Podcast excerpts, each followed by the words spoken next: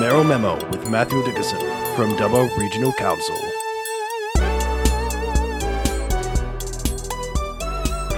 Hello, everyone, and welcome to this week's edition of Mayoral Memo. Well, I'll tell you what, folks, we have a big program to get through there today. There's a lot of stuff to talk about with our mayor today. Sort of some of the main things you want to try to address, though, is the fact that it's actually a huge month in our region here for these sporting events. It's already started. There's a big athletics event happening this weekend. Also, is the Dubbo Sports Hub about to happen? There's been a lot of talk about it for a while, so we're going to find out today if it is going finally to become a reality. And of course, is Wellington at the forefront of the development of the flying car? What is actually happening out there at Wellington? All this and more, of course, on today's discussion here with our Mayor, Matt Dickerson.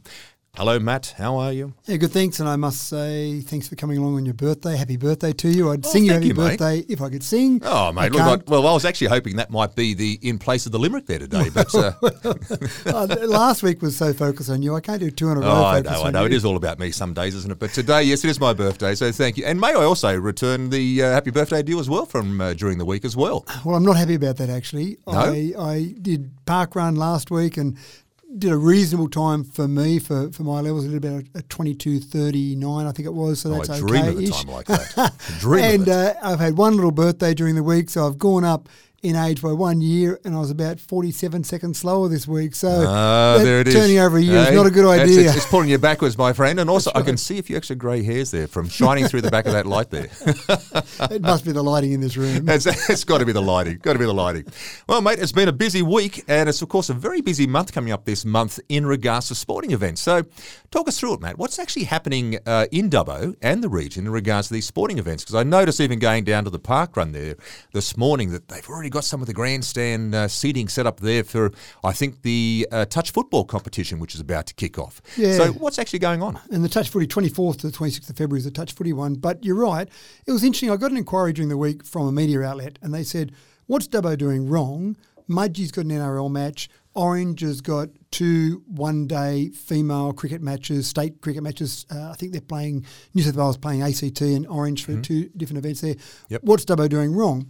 And there's a, a few things in that one of the things that I think people get a bit too focused on is Dubbo versus Orange mm, versus Bathurst. That versus interregional sort of competition thing, yes, yes. Well, and that might be okay when you're playing sport against each other, but in mm. terms of getting some of the events, what you're really hoping for is to get those events as close to you in terms of regional as possible. Yeah. So I'm actually quite okay with Mudgee having an NRL match. I'm quite okay with Orange having some one day matches because it's bringing people to yes. regional areas. That's right. And the reality is, you can't expect to get every single event for your own city as much as you do go in there and pitch for them. Yes you do actually like the fact that Orange gets events, Bathurst gets events. There are all these different events that feed into region. And what you're really trying to do is trying to convince 5 million people in Sydney mm. that regions exist. So if they manage to come to a Mudgee or an Orange or a Bathurst or a Tamworth or a Wagga, any of these regional areas that are out there, probably our old Evo cities, we, yes. used to have that yes. program going, that's always good for the region. But – let's talk about some of the things that you're talking about mm, mm. because getting an NRL match, we know we've had that before. Yes. We've talked about the incredible amount of money, $350,000 or thereabouts, you're paying to an NRL club. Yep. A huge amount of money. And then you start to weigh up what that does for the economy. It does inject some money in the economy. But for an NRL match like we had, and you, you might get, on a great day, you might get 13, 14,000 to come to an NRL match. Some of those are your own citizens. Yes. Some of them travel, but a lot of them travel in and out because they're yes. coming from nearby in the region. So it's still good, don't get me wrong. Mm. But one of the things that really is Dubbo's bread and butter is not going out spending hundreds of thousands of dollars trying to attract those big events lots of little events seem to be where we get better bang for our buck. Yes. And you've made mention of some of the events we've had on. So just very briefly, just a few that come to my mind over the last month or so. We had the New South Wales Swimming Championships back on January, towards the end of January. So we had from that maybe 700 visitors for a few days there out of that. Excellent. Athletics New South Wales had their country championships. That was around that actually the same weekend of the swimming championships. Yep. So again, that had over three days, that had probably 400 visitors for each of those three days. Wonderful. We've got over the weekend that we record this podcast, we've got the Little Athletics New South Wales Region 3 Championships. Now, that particular, the Region 3 Championships, one of the things that's great about that is that as you go through with Little A's, Yeah, and I remember my kids have, have done this. They're all grown up now, but they used to go through this process. So you compete at reg- if you want to get to state championships, you compete at regional championships, and obviously regions are smaller; they're broken down. Yep. If you get certain placings and times, etc., at those championships, then you go through to zone. So we're in zone 3 Mm-hmm. Zone three goes from the mountains out to Cobar, Right. and then It's a big region, isn't it a big it? region, and Yeah. then from about Walgett down to say Forbes. In that entire region, Hmm. there is one international standard athletics track. I wonder where that is. Yeah. Hmm. So since we built that track back in 2014, Hmm. the Zone 3 championships have been held in Dubbo every year because if you make it through at these championships, you make it through to state. And I know back in the early days when my kids used to compete, and all of my kids made it through to state at various times at various events, but they used to compete in those early days on, Hmm. the a grass. track. That's it, yeah. And it actually, some of the coaches at Little Athletics actually talked about the fact that it was different running on grass Yes. compared to the synthetic track. And you think, oh, how different can it be? But Mm. I know kids that used to go there would say their stride was a bit different, their Mm. length of their stride, the way they ran, maybe the, the muscles they used were ever so slightly different. Mm. So you're at a huge disadvantage training on grass, competing on grass, and then going to state where you're Well, competing. you're already seeing the results of uh, what's happening here in Dubbo in regards to having the track here. Like some of the outstanding young athletes that are coming through. I'm just Yeah, thinking kids like on. Ella Penman and these sort of kids. They're absolutely magic what Yeah. they're doing out there. So that's fantastic. So Region Three Championships now. They've been a thousand visitors or more come Mm. to that. Again, it's typically a two-day event, but you don't turn up on the morning. You always come on the Friday before it, or maybe a bit, Mm. earlier. yep. So that's a fantastic event. The Touch you mentioned, 24th, 26th of February, that'll be 10,000 visitors for four days. That's extraordinary. I know we've talked about this, and this is coming up in basically two weeks' time, isn't it? Yeah, Wow. just not far away. And then even in the beginning of March, we've got the Little Athletics State Combined Championships. They're Right. they're saying that maybe three thousand visitors will come there. Even if you jumped out to June, we're going to have the New South Wales Junior Rugby Under thirteen, Under fourteen Championships, four thousand visitors. Mm. I haven't even mentioned in there the cricket tournaments that we've had that we've talked about on the podcast in the past. So when you consider those events, Yep. what's great about those is that you'll get mums and dads who will Yep. travel with their children. Not always mums and dads. That's probably a bit old fashioned, isn't it? You'll get carers, various Yes. carers who will come with children. They'll stay in motels. They'll buy meals. They'll Hmm. Take their kids out to some of the things. They might go to the Old Dubbo Jail or the Royal Flying Doctor Visitor Experience Centre. Obviously, mm. the zoo. All these different things. They might go down mm. to Wellington, see the old the, the Wellington caves, or just visit different areas. So all of these things are great, but the constant stream of those events throughout the entire year Yeah. is what Dubbo is, is really good at. And I think the sporting organisations we deal with keep telling me anyway when they mm. meet me, they love the number of sporting fields we've got, the proximity of those sporting fields, how easy it is accommodation wise, mm. 5,000 beds in Dubbo. Mm. So all of these things feed in. So yes, we'll grab the NRL matches, Yep. the cricket matches, all those different major events when we can get them and when they make sense. But we're not going to go and ignore all these other great ongoing events just for those big premier events. We want to make sure that we're catering to all these little events because I think they do more for our economy Mm. than those big events. So it's an interesting question. Hopefully, we're satisfying that and we're not having to pay Little No, A's no, three hundred and fifty thousand dollars to come and bring their Region Three championships. We haven't had to pay that money each year for the last. It reminds 10 me of a story once that uh, a builder once said to me who was sort of doing extension work on houses. And I said, Well, why don't you go out and do the major projects, the, the really, really big projects? And he said, Mark, little fish taste better than big fish. there you go. And that's and in many ways, this is what it's about, isn't it? Yeah, It's that's making right. sure we capture all the little fish out there. yeah, no, you're which- absolutely spot on. Fantastic. Well done. Now, Matt, I'm really excited about the discussion on this one because uh, to me, I don't know if this is leading towards where the Jetsons were with the flying cars, but uh, I noticed during the week there that you went out to Bodangora Airstrip and you went out there uh, to see a, group called Vitilia or Vitia. I'm not quite sure. You can probably uh, explain to me that one there. Now, what is it about these guys? Are they actually? Is this the early stage of development of the Jetson car? Is this what we're looking for here? What what is actually going on out here? Because this does sound pretty interesting. The flying car has been talked about a little while for a Oh, hasn't while. it just? Yes. and we've had a few false starts along the way. Mm-hmm. This is certainly getting closer, and we had the privilege of watching a demonstration of this particular device during the week, which was pretty exciting. So the unit itself, the actual flying device, Vertia, I think is how you pronounce it, V E R T I A. And the company is a company called AMSL Aero Proprietary Limited. Now, mm. they needed somewhere to do some of their very early testing. Mm. They actually were going to go to Narromine at one stage, and Narromine was pretty excited about that, justifiably so. Mm. In the end, the housing around the Narromine aerodrome airstrip there was too close for them to be allowed to do some of their testing because obviously they've got to work very closely with CASA. Hmm. So they came and spoke to Dubbo Regional Council. We said, sure, you can't do it at Dubbo airstrip, but you can do it at Bodangora because houses are far enough away and the traffic is the right volume. Hmm. So this particular company, and, and I've talked to them before. In fact, one time before I was mayor this time around, I was actually on a plane flying back from Sydney to Dubbo for some other event that I was at, and just as I normally do, sit beside someone. I'd say, "Hi, my name's Matthew." Shake their hand, Yep, and, and normal sort of social chat. Either they Yeah, yeah. talk to me or they put their head in their book, and whichever sure, way is fine. This guy started to talk to me about what he was doing and the proposal that he had. It happened to be one of the two founders of this particular company. Oh, is that right? So yeah, Yeah, so we've yeah. chatted a few times since then about The moons collide in the right sort of way for that exactly moment. right. So Andrew Moore is that particular gentleman's name. His partner in this process is Siobhan Lyndon, and that's hmm. where the AMSL comes from, the initials of their name. Right. or their two names. So what they've got is this really fascinating looking device. And you look it up on the internet, you can go and see pictures of it. It's got eight propellers. Right. And you think it's a bit like a drone, and we're kind of familiar with Yep. the flying of drones. The difference with this particular product, though, is that it uses these eight prote- propellers in a vertical fashion to take off. Right. But when a drone flies, it's using a lot of its energy to keep the device up off the ground and a little bit of its energy to fly forward. Yep. So, in terms of battery life, if you're using batteries, which a lot of them are, or Yes. fuel efficiencies, they're not great. A helicopter's not great with its fuel efficiency, for example, because it's using a lot of its energy just to stay Mm. Just to up stay off up the there. ground. Yeah.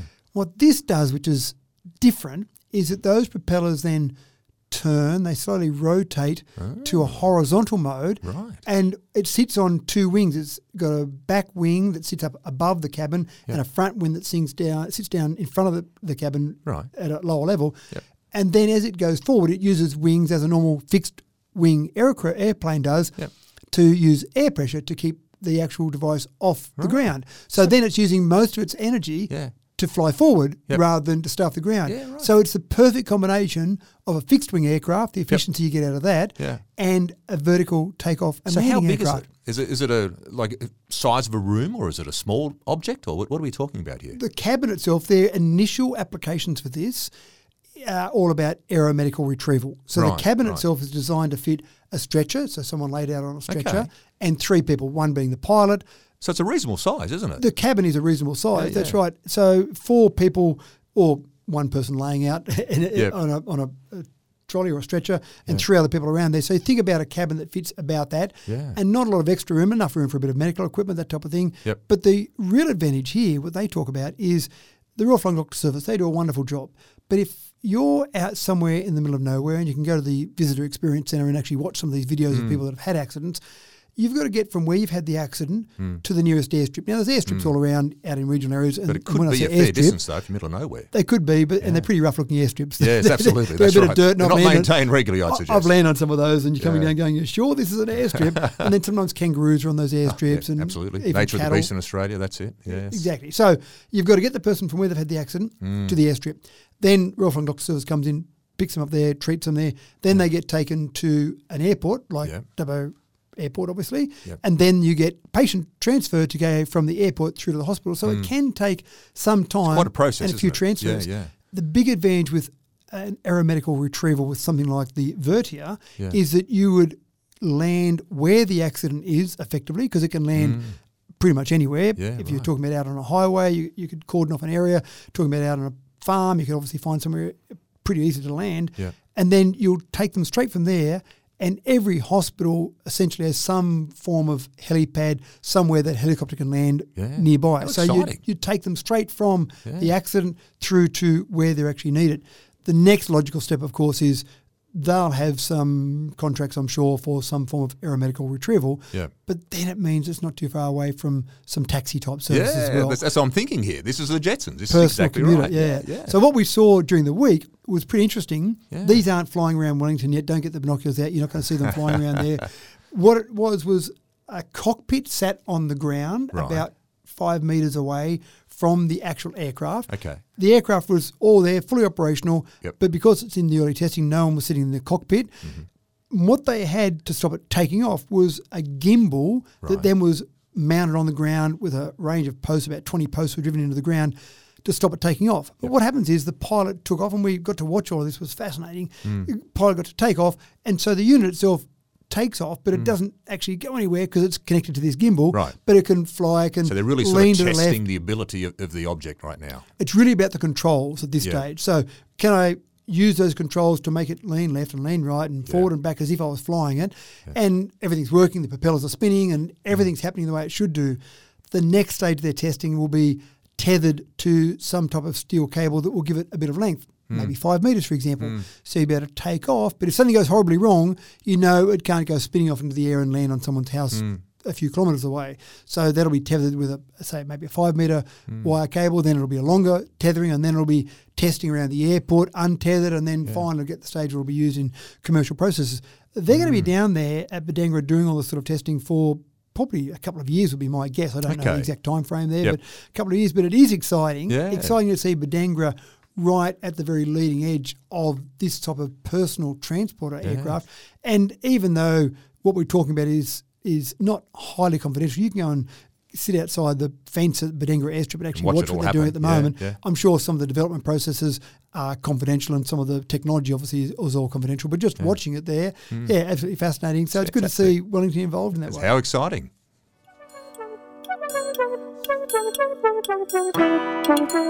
Now, Matt, apparently then during the week at uh, the Comobella Hall, there was a meeting there with the residents about the roads out there.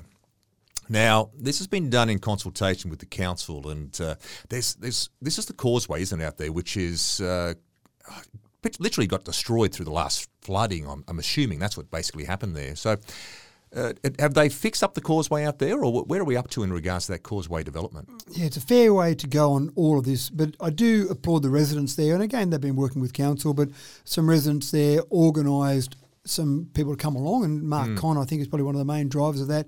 And council said we'd like to give residents around the area another update.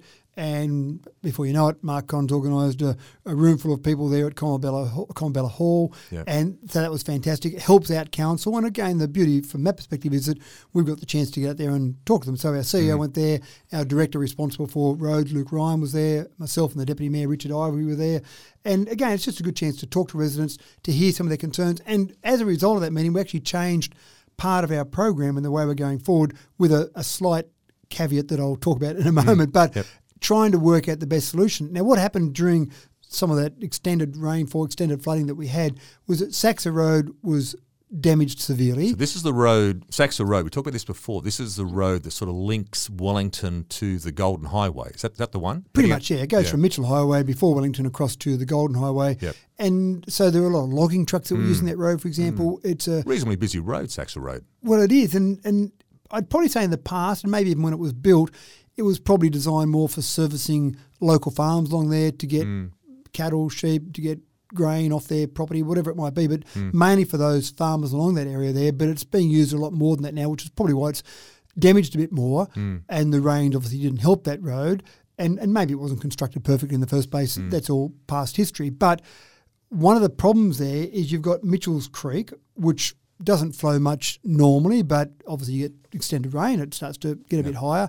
But the actual Comobella causeway that goes across Mitchell's Creek there hmm. is now in terrible condition. Large parts of the concrete are breaking apart. There are plants growing through the middle of that there. Yeah, right. It just wasn't safe. So we did at one stage close it off completely. But again, we heard feedback from residents saying, well, if I lived on the other side of that causeway to Mm. get into Wellington is a major drama now because Mm. I've got to go a long way around either way just to Mm. get into Wellington, being my local area that services me. So we opened it up slightly. And, and this is what happens sometimes. The Mm. problem that we face.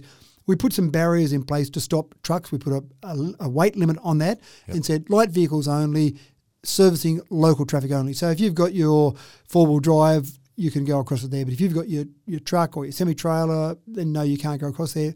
But what we found, we put up some concrete barriers to just stop large vehicles Right. getting through there. And we found that trucks were pushing them out of the way so they could go across this causeway. And when Oh, you look no. at this causeway, Yeah. it is falling apart, and you think we put it up for a reason. Mm. It. It's not safe, No, so we it. had to put more concrete barriers and Okay. rearrange them in a way that Right. they couldn't they be easily pushing them moved. through. Okay. Yeah, Yep. that's right. So you've got light traffic going across there. Yeah.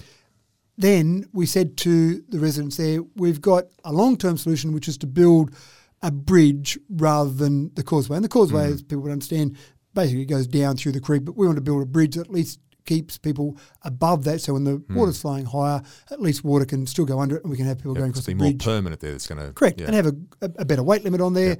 But that takes time Mm. and money. We think we've got the money problem partly solved, Okay. but the time problem, obviously, it's a long way to go before we can actually build a bridge. It's Yeah. not something you can do that quickly. So we said, in the meantime, we think we can actually remove the concrete slab that's there and redo a new slab across the top to at least give light traffic better access, but still we, it's not going to be heavy enough to handle or, or mm. heavy enough or strong enough to handle the heavy traffic that might go on there. Mm. But residents said, well, if you do that while you're actually repairing that, then it's going to be out of action completely. So we're mm. going to have to go the long way around. What other things can we do? Mm. Now, in the meantime, farmers being as resourceful as they are, the ingenuity of a farmer. I can see where this is going. Yes. they've put another little crossing that goes down Right, okay. beside Yeah. the existing crossing there. now, is, is this going to cause a problem with certain departments? Correct. Okay. And I thought it might. They, Okay. they basically, and the farmers have done, well, I think a pretty good job. I went for a walk through it the other day. I drove Yeah. my car through it, and it's designed to allow some of that heavier traffic to get through Mm. there if they need to. They put a bunch of blue metal there. They're going down through the creek, and you can get through it again. I wouldn't want to take just a small vehicle through it, but Yep. a large vehicle or a four wheel drive, no problems at all. But of course, as we know from our discussion last week, Is this another New South Wales fisheries issue? Correct. Okay. Because rightio. talk me through it. So, what, what, what's the issue now? Is with they've because this there's been no uh, approval set in regards to it, or is absolutely right. And council Okay. were not involved in this. Obviously, residents went and did this. Yep. It's defined as waterland, as we know from last Mm-hmm. week, and you make any change to that, that's defined as dredging. So technically, the farmers have dredged a water, waterway, Mm. Yep. so they're not allowed to do that. Now, what Okay. we've done, we didn't know about this beforehand, obviously. We've now had a meeting out there. I've walked through it. We now know about it. Council Yeah. knows about it. We have an obligation to report. We can't look the other way and say, oh, well, we didn't know about that. We know Mm. Like about it. We just had a meeting reporting sort of thing, isn't it? Once you know, you have got to report. mandatory reporting. Mm. Exactly right. So we've said to fisheries, this exists. We now know about it. Here are some photos of it. Mm. But we would like you to allow the farmers to continue to use that. If it needs some extra material dropped there, if we need to do something to it Mm. Yep. just to make it that bit safer, Yep. Then fine, let's do that. But we want you to leave that open. That's our request to New South Wales Fisheries Mm. because in feedback from the residents there at the hall, Mm. they said if we can keep that side crossing open, then great, go and do the temporary work you need to do on the crossing, then plan for Yep. the bridge, and we can do all of that Yes. while we've still at least got some access through. If fisheries make us close that down, mm, then it becomes more interesting. Mm. We don't want you to go and take away the light vehicle access that we've got now. And when you do the bridge, we really want you to do the bridge on a new alignment because as soon as you close that, that's a problem. And think about emergencies. If someone has an emergency out there, there might be a pregnant lady out there, there might be someone who has a farming Mm. Absolutely. accident. Yeah, there's there's residents, there's people living in these spaces that they need access. This is the real world we're living in there, that things can happen. So Yeah. there's all that to consider. We don't know the answer from New South Wales Fisheries Okay. yet. We don't know what we'll do with that bridge depending upon that answer. But the great part is just working Yeah. with these residents because one of the other areas that was talked about was the Forest Vale Road causeway. And that's been blocked by water for a long time. But Mm. now that water's gone down, you've got a huge amount of sand there. But of course, we can't move that sand. no, I know about this moving the sand fact. Yes, yes, I've learned right. all about that. Yeah. So again, feedback from the Okay. residents was, "Can you hurry up and fix that up?" And we said, you guys must "No, have a hotline to the New South Wales fisheries going right now. I'd suggest it that's feels it. like that. Yeah. So we'll work on fixing that causeway as well. But just for residents out that area, Saxa Road, Wongajong Lane, Windora Road, Ballymore Road, Comobella Road. There's some of the roads that residents are giving us feedback about. Yes. I, I have talked about this before, and I do ask for patience from residents. 2,875 kilometres of roads. Hmm. We've only got a team so big. That's right. We've only got so many materials. We've only got so many contractors we can engage. We're trying to get all the work done on all these roads, and those roads are important, but Yeah. lots of other people across the LGA have important roads as well. So we're doing what we can. We can't wave a magic wand. We can't click our fingers, but we're working through it. But keep giving us feedback. We're happy Yeah. to take those emails, take those phone calls to know about different areas, but just don't always expect it to be fixed Yeah. immediately. And even this process alone has taken many months to get to this particular point. I'm glad to see there's consultation happening. All right, Matt. Now uh, I've got a feeling this might uh, stir a few people up. I feel this is there's there's something about to happen here. It looks like down in council, the uh, the council chambers, the the holy space, um, where all the the aldermen of past and present have met.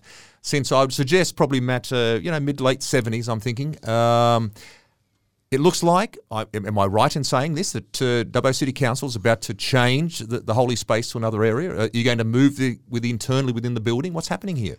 Well, no decision has been made by council yet. There Okay. will be if there's a, a Is it a point of discussion though? It's certainly a, a point of discussion and something that will come forward to councils eventually. As you know, that nothing is determined until there is a council resolution. Yes. And I've often talked to councillors in the past that it's great to have councillors out there in the community talking about various decisions that are Mm-hmm. being contemplated.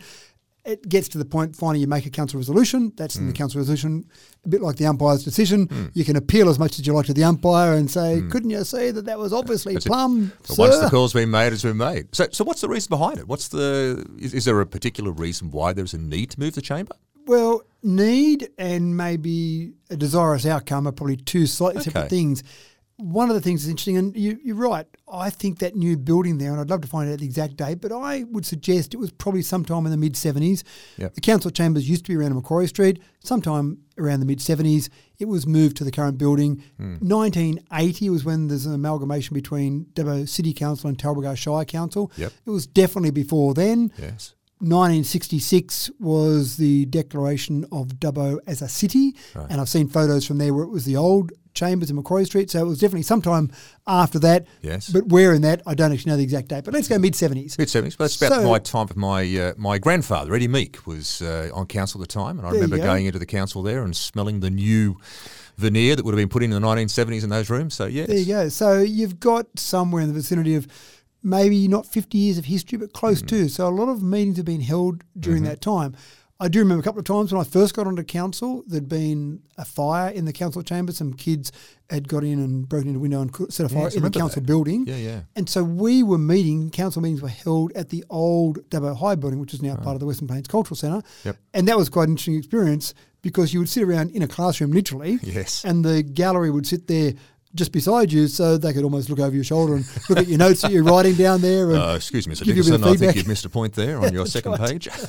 uh, and there have been, I do remember one meeting that we had over in the Dubbo Regional Theatre and Convention Centre because it was a particularly contentious issue. It was about Save Our South, about some zoning plan Mm. Oh, yes, yes, changes yes, recommended at the time around South Dubbo. Yes. And there was such interest in that. That was before we had live streaming. Hmm. We held the meeting over in the theatre because we wanted to have all that seating capability there. So Hmm. There have been times it's been held outside there, but generally, for those close to 50 years, that's been the place. Hmm. But one of the issues in my mind is you've got this chamber space there that's used twice a month. We Okay. have our standing committee meetings there. It's a big space. It's a pretty big space. It is a pretty big space. We've got our council meetings there, and that's about it. Sometimes you might have executive level staff meetings might be held there occasionally, but really it's only used a couple of times. Yeah. We've got a huge number of staff, over 500 permanent staff now. Hmm. You've got to make sure you put them somewhere, and you don't want to pay too much for hmm. the real estate that they're in there, rental or buying it. Yeah, yeah. And so we started looking at it saying, well, you've got all this space there.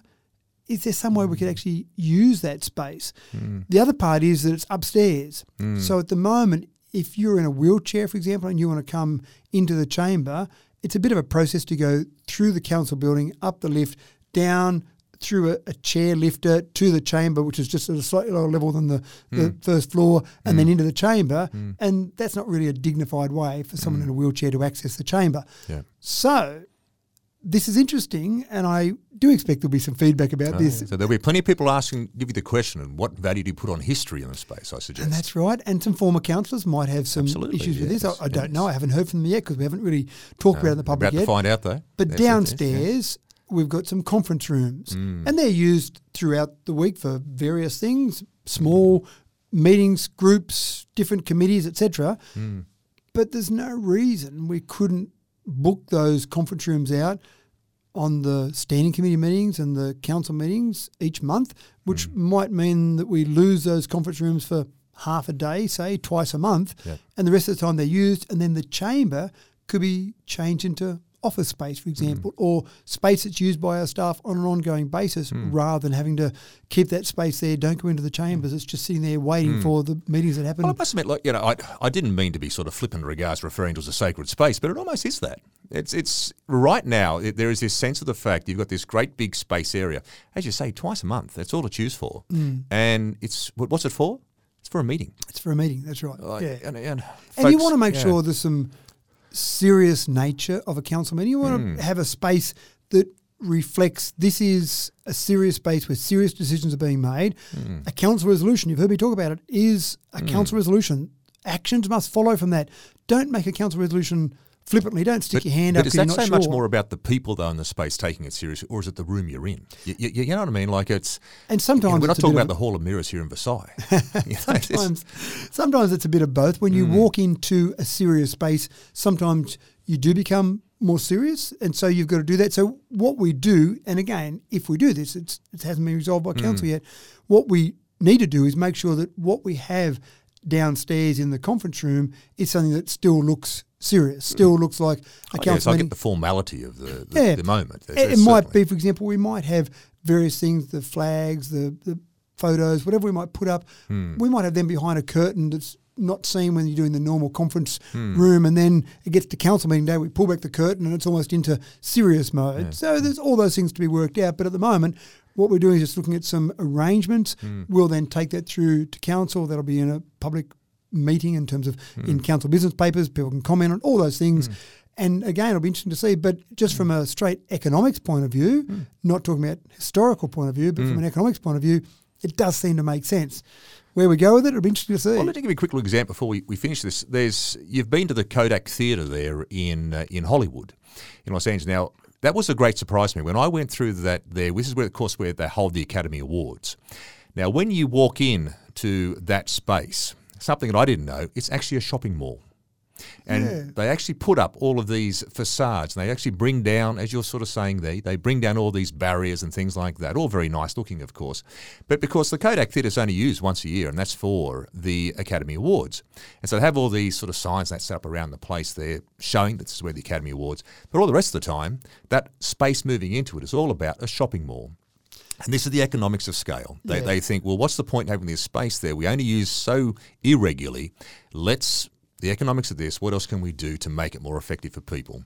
And so that's what they do. So that's that's probably a bit more sacred, I'd suggest, than a council chamber. But anyway, that's maybe just me. and it's a, it's a good example where you do try and make things multi-purpose because I think gone are the days where you can just say we're putting that particular facility in and that's all hmm. it's ever going to be used for. You hmm. see it with different sporting facilities as well where they hmm. try and use it for cricket in the summer and Yeah, football, right. whichever version of football you like in the winter. Yeah. That's a, a very simple example. But It'll be- again, you, you're trying to do that multi-purpose Yeah. process because it makes more sense It economically. does. It'll be an interesting discussion at council. Alrighty, moving right along there, Matt. Now, during the week, oh, this is one of these great titles. I'm going to have to sort of, uh, again, read through this one. The Central West Orana Renewable Energy Zone Community Reference Group meeting was held at the WPCC. I like how they get a little acronym there at the end of the that one there for the Western Plains Cultural Centre. Um, now, I know we've talked about this group in the past, and this, we talked about, of course, and we, we talk about this regularly because it is a big part of our region. We really have become this renewable energy region.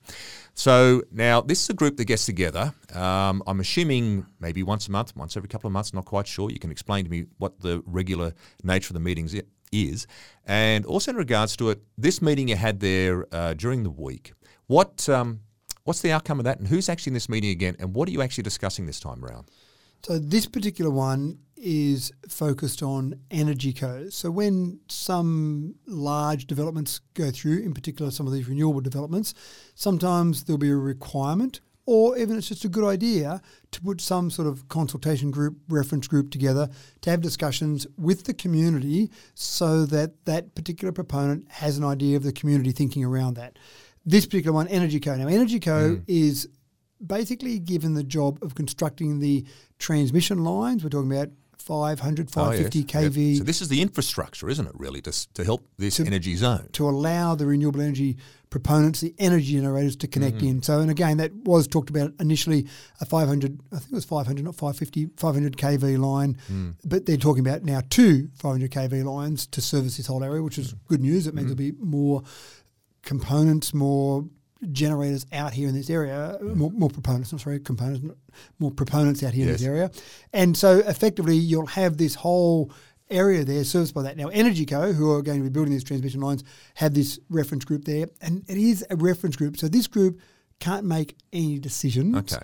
This group can say opinions, say what they think of things. Yep. It's really for EnergyCo to be aware of what the community thinking is. Okay. And you've got a range of different people representing different groups Hmm. on this particular reference group. So you've got, for example, local government uh, delegates there. So Right. you've got three councils, Midwestern, so Mudgee, you've got Warrumbungle, Coonabarabran, and you've got Dubbo. Yep. I'm the Dubbo LGA delegate on this particular reference group. Yep. Then you've got community representatives, people that have got an interest in those communities there. Mm-hmm. Often they are farmers because it's going through farmland. They don't have to be, but they're people who care about these things in the community. Yep. And then you've got a few different stakeholder groups who, again, there might be some opinion that these groups might be impacted in some way, shape, Mm. or form. So, for example, you do have New South Wales farmers represented there. You've got Business Mudgee as a business group that's focused in there. You've got environmental councils, land care groups. You've Mm. got a group called RE-Alliance in there. So you've got a range of those different ones. You've obviously got people from Energy Co to talk Mm. Yep. about what's happening, and sometimes we'll have invited guests and the various generators that we know that are going to be involved.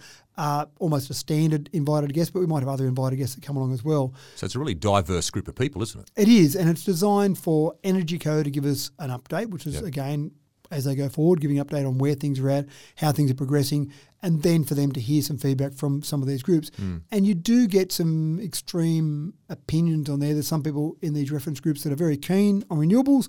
We want them to happen as soon as possible. Let's go full hmm. steam ahead. We want it all to happen. And you've got other groups in there who aren't so keen on renewables, who are hmm. saying, can we put the handbrake on? Just can we hmm. hold it there for a little bit? get some more information, or can we not do it at all, or Yep. whatever it might be. Ultimately, it's important for Energy Co to hear all this feedback, and they may or may not make decisions based on some of the feedback they've got from these groups. So, no decisions out of the meeting. It was really a chance for some feedback and maybe some actions you might get out of some of these meetings, but typically it really is that feedback loop to make sure that Energy Co knows what is hmm. happening in the community. Hmm. There are some times, and I don't think this is one of those examples, but there are some times you'll see some of these groups and there might be some sort of mandate to put a group together and you just get the feeling when you're sitting in these meetings hmm. that someone's ticking the box to say, I put a reference group together and I heard from the community, but they didn't really have their ears open when they were mm. hearing from the community. Mm. Mm. It's more when the development goes forward Yep. and at each step there might be some requirement to say, and community feedback, or what do the community have to say? Then, yep, we tick that box. Here are the meetings that we held. End of story. But again, I think this one is a bit better than that. Uh, typically, they'll meet quarterly. Is, is th- Okay, these so sort of once every three consultation months groups. they're meeting together? Yeah, that's right. But it, I actually like sitting on them because I just get a bit excited about all the things that are happening. Yeah, of with course you do. That's it. Yeah, and you want to see what's happening and you want to hear about it. But people bring valid concerns forward. People bring concerns forward about housing and how we'll have enough housing. Where are the people that are going to be working on these projects coming from? Hmm. What about the farmland that it's going through? How's that going to work for those farmers? How hmm. wide are these particular easements? So, hmm. and that was one of the things that, that I learned on the weekend, or sorry, during the week with this particular meeting, was that the easement itself is 70 metres for these power lines because they've stepped up. Again, there was some talk about them being maybe lower voltage power lines initially, but now they've stepped up to these high voltage. The easement is 70 metres. So Okay. where that power line is, where that tower is constructed, 35 metres on either side of that is Yep. how much room they'll need. Now, when you've got two 500 kV lines, Yeah. they will typically have two lots of 70, but sometimes they might Right. combine those until it might not be a full 140 metres. Yep. So if they go through a farmer's land, do the farmers get compensated for this, or do they have a say if it goes through their land, or how does that work? they definitely get compensation, and the compensation there are so many different numbers thrown about. Often, what happens with compensation, and this is one thing that I prefer them to do it a bit differently. Hmm. Often, the compensation seems to be the last thing they talk about. Now, hmm. farmers are very concerned about loss of income. Farmers Yes, are concerned about a whole range of absolutely. Valid problems. These power lines being constructed here, what impact does that have? Yep. How does that affect my farming operation? All fair questions. And then at the end of all that, the particular proponent, whoever that might be, then typically says, "Oh, by the way, we'll give you X dollars for that." Now, I would prefer they led with that Yeah. because sometimes some of the concerns that a farmer might have, for example, I'm going to lose some of my farming land, I'm going to lose some of my income. Hmm. If the proponent said at the very beginning, by the way, we're proposing to pay you X dollars per metre or X dollars per kilometre, whatever the figure might be, Hmm. an upfront fee, an ongoing annual fee, whatever. Tell the farmer those numbers up front, Hmm, because then the farmer can say, "Well, I know I'm going to lose some of my income because I can't put crops there, or I can't have the same number of cattle, whatever it might be." They can calculate what they might lose, but I know straight away I'm getting this money coming in. That's more than what I'm losing. Okay, that's taking care of my finances. Now let's focus on any other concerns I might have. But sometimes the concerns are financial, which is fair enough, Yeah. and they just don't talk about those numbers till the No. very end. And I've said that to Inland Rail. I've talked to people from Inland Rail. I said, tell these farmers how much they're going to get paid up front. Absolutely. And that takes away one of the concerns. You're talking about the people's livings here. This is their livelihood. That's Yeah, right. this is what they do. And now there, there might be other valid concerns. I don't have a problem Hmm. with that, but at least one is easy. The other ones might not be as easy to solve, but the money one is relatively easy to solve Hmm. to put people's mind at ease that they'll still have that Absolutely. money coming in. Now, for easements, I don't mind the idea of easements. If I owned a farm and someone was going to pay me, if they told me up front they're going to pay me some money for this easement, and then I look at that and I think, well, that easement that goes through there, well, I can still farm underneath that probably, and I lose where the actual towers are going to be. I lose a bit of space there. Hmm. But if I'm getting a reasonable amount of money for what's happening there, that probably sounds okay. So, sure, I'm happy for you to run that through my particular property. There are people that have concerns about the magnetic field that's created around uh, uh, electrical cables. Yes. But again, that's been proven time and time again to not have any health impacts. But some people still have those concerns, so that's fine. Go through and explore those, investigate those, look at those. Again, take the other easy stuff out of the way. Does a farmer get a say in regards to whether or not this goes through? Like, if, if he doesn't want or she doesn't want that to go through their land, do they get the opportunity to say, no, I don't want that going through my land? Not really.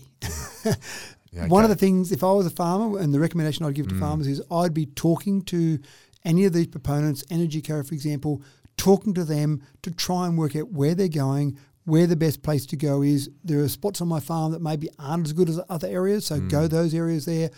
Ultimately, if I dig my heels in and I say, you're not coming through my land, ultimately, for the sake of a project of this significance, you have compulsory either acquisition or compulsory Yes. easement. Compulsory powers. acquisition. This is like the castle, the film. Exactly right. And so, but often it won't be compulsory acquisition because Energy Co doesn't need to own this land. They Mm. just need to be able to get access to the towers, or if, for example, something happens with a cable and it breaks and it's sitting on the ground, they need to be able to get into those areas. Mm. So it's it's, and I'm not sure what the exact term is, but compulsory access might be Mm. the term, for example. So ultimately, if I say no, then the government has powers because you can imagine if you didn't, Mm. you could say they, they're constructing hundreds of kilometres of power lines from out here across to the coast, for example, where most of the power is needed.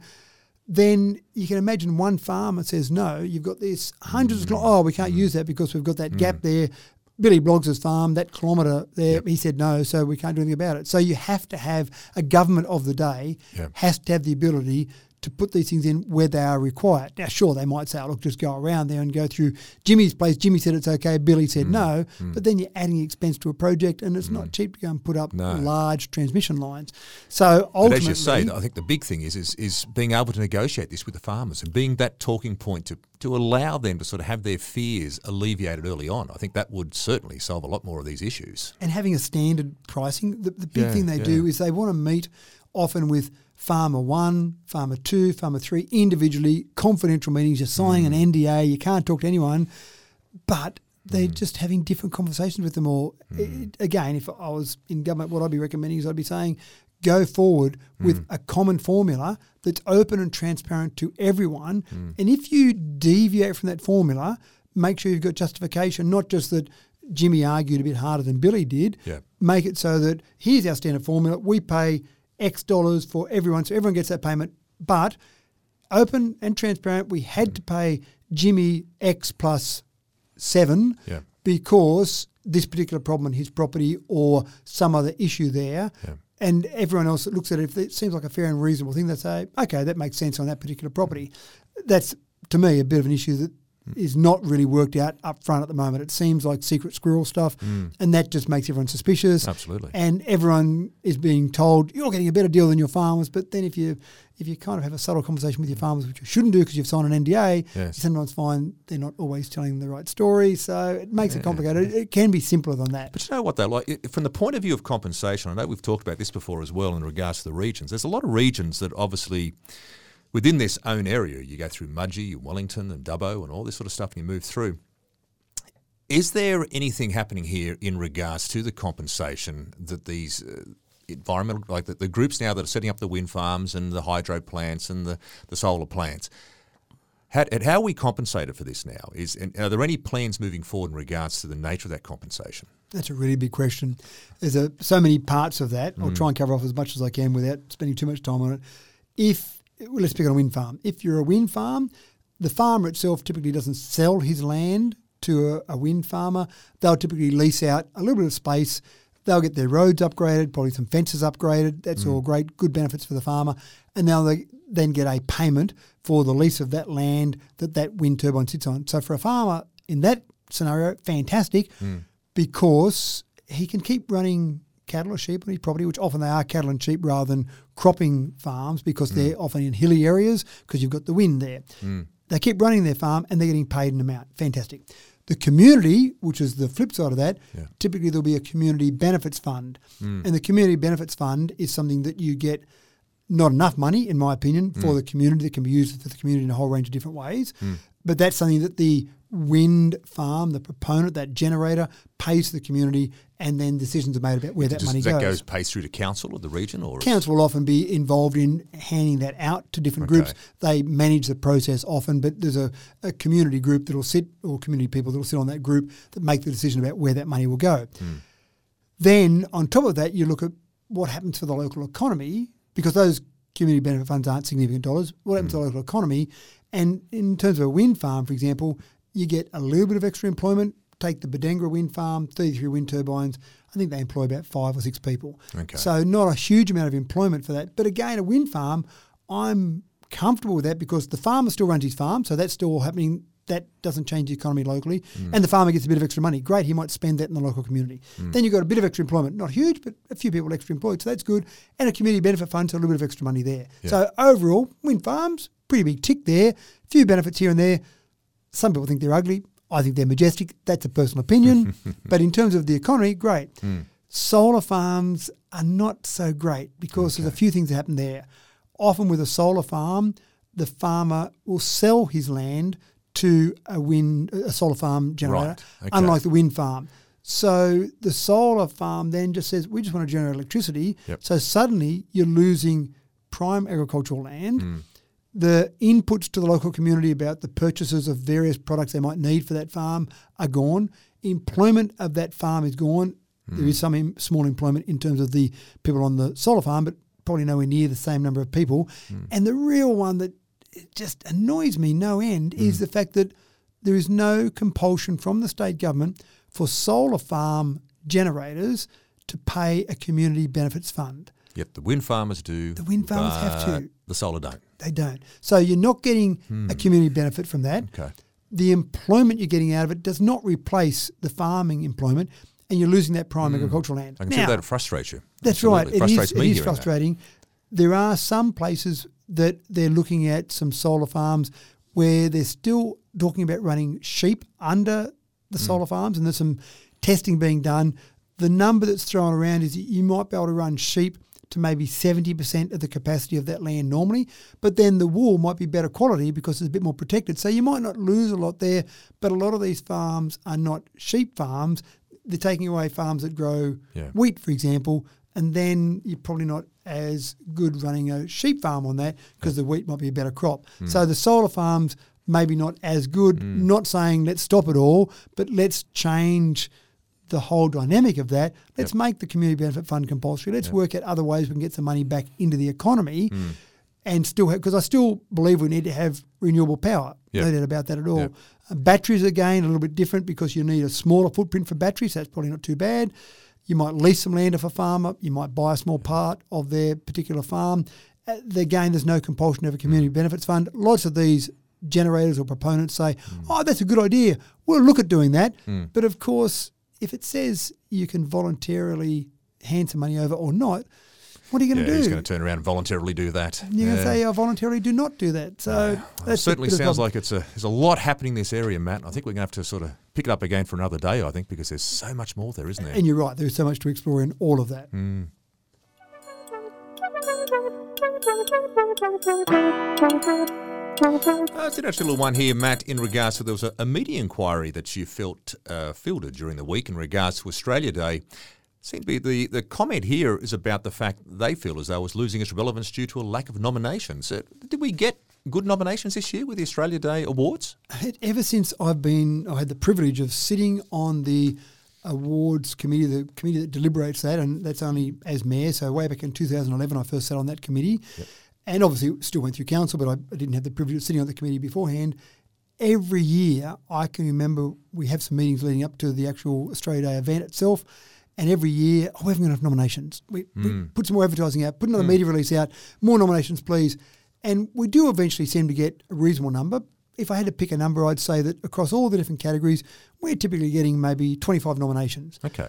And one That's a very solid nomination count. You're getting it, it does seem to be. And one person said to me, "Is it difficult to do nominations?" And I said, "Well, no, but it's probably time consuming because if, if I'm going to nominate you, I can't just fill a nomination and say Mark Barnes, Citizen of the Year, is a good bloke." yeah. Because the committee, and I know I sit on the committee, gets that nomination. And they go, "Gee, I know Mark Barnes. He is a good bloke, but."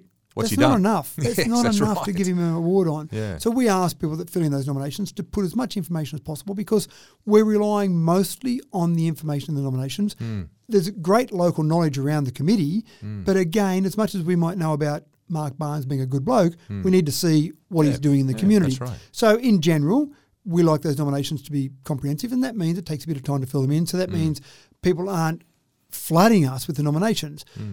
One of the, the media inquiries seemed to be about the fact that we didn't give out a Young Citizen of the Year award this year. Okay. Therefore, Australia is losing its relevance because you didn't have enough Was that because you didn't have enough nominations for the Young Person of the Year? What was the reason behind that? Here's the thing that I think is absolutely vital. Hmm. The Australia Day awards that we give out, every award committee I've ever sat on for those, has been very particular about making sure that the awards that we give out are given to people that meet a standard, they cross a bar of being of the standard required to win that hmm. award. Hmm. So it means Otherwise, it loses its level of significance, I Correct. suggest. Yeah. We've had years where we've had one nomination and we've given an award to that particular person. We've had years we've had one nomination and we didn't give an award. Hmm. I've been involved with awards where we've had multiple nominations Hmm. and we didn't give out that award.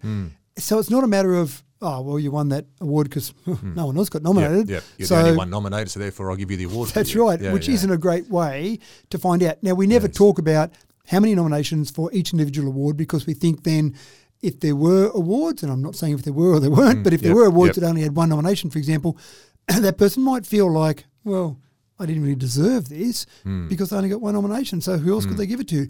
Let me guarantee anyone that's won an award, certainly in all the years that I've been involved, absolutely deserved that award Yes. it's a very strict criteria, very stringent process that we go through to make sure that the people winning those awards deserve them. So for the Young Citizen of the Year award this year, we might have received zero, one, Mm. two, ten. I'm not going to say because it's all confidential because we don't tell Mm. That's people. fair enough too, and I understand that. Yeah, Yeah, yeah. but we don't tell people that were nominated yeah. that they were nominated. Because again, it's probably a bit of a slap in the face. Oh, you were nominated, Yes. but someone else won the award. Yes. Well, gee, I thought I was better than that person. Yeah. So we don't ever tell the person. Now, the person that nominated them could obviously say, Mm. "Oh, I put you up for an award, and well, you didn't win it. Bad luck about Yep, that." yep. Obviously, we tell the winners of the award, so they know they won the award because they got the award. Mm. No one else do we talk about, and outside that committee meeting, Mm. those names are never discussed. Yes. But again, I don't think it's losing its relevance. Yep. I think fine tuning it, modifying it, making it relevant. That's what we obviously tried to Mm. do this year, and we'll continue to do that in the future. But those Australia Day awards, in fact, we've added over the years.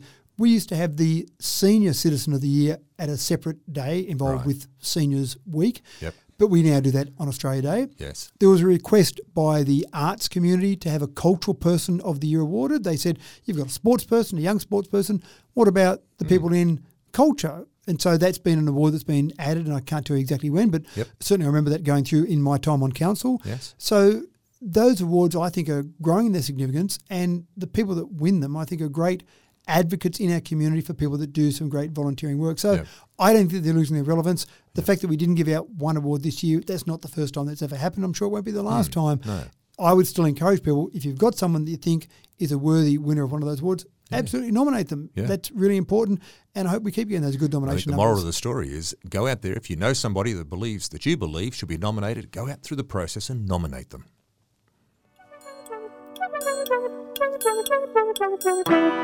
No, no, Matt. This is. Uh, I saw this during the week, and I must. I got very excited as well, like a lot of Dubbo people, in regards to uh, the announcement of the Dubbo Sports Hub. Now, this is a twenty-three point three million dollar project that um, it's probably going to cost even more than that. I suggest in the end, um, it's an additional twenty odd million that's come through there uh, from two thousand eighteen. So, what Is this finally starting to happen? This this is my sort of thoughts in regards to this. It's been around for a little while. This project. I know there's been a bit of discussion in the community in regards to uh, when this is going to take place. Is is this now finally starting to come to fruition? Absolutely right. 2018, you're spot on. It was first announced. Yep. And I wasn't on council at the time, but from memory, it was about $20 million that was announced for that. And this is a project that was really about PCYC. PCYC have got their building now. If, uh, you know, people will be familiar with that down Yes. in the CBD. Yep. And they've well outgrown that and outgrown the sporting needs in the community for it. And PCYC do an absolutely fantastic job. So back in 2018, it was announced that PCYC would have basically the charge of this sports facility, but Mm. they didn't have the money to do that. State government announced about $20 million. There are a few things that occurred since then that have had delayed the project. I won't go into Sure. the past history of all that. Yep. I don't think it's absolutely relevant to where we're Well, headed. it's all about moving forward. moving forward, that's exactly right. So now, during the week, the state government came on board and said, we're going to give another $23.3 million. So we're talking about over $40 million for this Mm, yeah. sports hub, massive- which is exciting. thing, yes. It's on Charles Sturt University land. Right. So it's located up between Charles Sturt University and the Dubbo cycle track. So that if Mm. going to picture that particular parcel of land there, we saw the plans, just pictures of the plans there on the day of the announcement, and they look very exciting. Mm. Huge facility there. You've got a number of sports. Probably basketball was a large focus for this to get better basketball facilities in our community. Yep. But you're also talking about netball, gymnastics, hockey, indoor hockey. Obviously, this is all, all an Hmm. indoor facility. Volleyball, futsal, badminton, all of hmm. this are in the plans. You can see the massive benefits here to Dubbo with this, and That's the right. region for that matter. I mean, we talked about earlier about the regional input of these type of facilities we have here. To add something like this to Dubbo is, is phenomenal. So, is it? Have we got any sort of time frame? I know it's a, we talked started to talk about this in 2018. It's it, I can understand people feeling a little bit, oh yeah, it'll happen, it'll happen, sort of thing. Yeah. Is there a bit of a time frame on this, or where are we? Well, the good news is the DA has been lodged and has gone through council now. So the, the DA plans are there, done. The project will probably be managed by someone associated with the PCYC. Right. So council is not managing the project. I don't think the state government's managing it per se. Yeah. I imagine it'll be managed via the PCYC. I imagine now they're at the point of almost getting ready. The plans are pretty well finalised, but Yeah. getting ready to go out to tender and actually start Okay. getting things happening with it. It's going to be a big construction project. I can't see them building that huge. project within a time frame of maybe two years. Probably it would take to actually build it all. There's some exciting parts of it though. One of the things that I learned on the day when we were up there was that the standard now for things like basketball courts, you've got an increased standard of runoff that's required. So it's now three metres. When you look at some of the other facilities that have been built around other You're talking at the end of the courts. yes. outside the court. That's right. Yep. It's a new standard. It's basically saying that we need more runoff. Hmm. It doesn't mean that basketball courts that have been built in the past in other areas aren't able to be used. Hmm. But when it comes to trying to host large events, large uh, uh, maybe state or nationwide events, Hmm.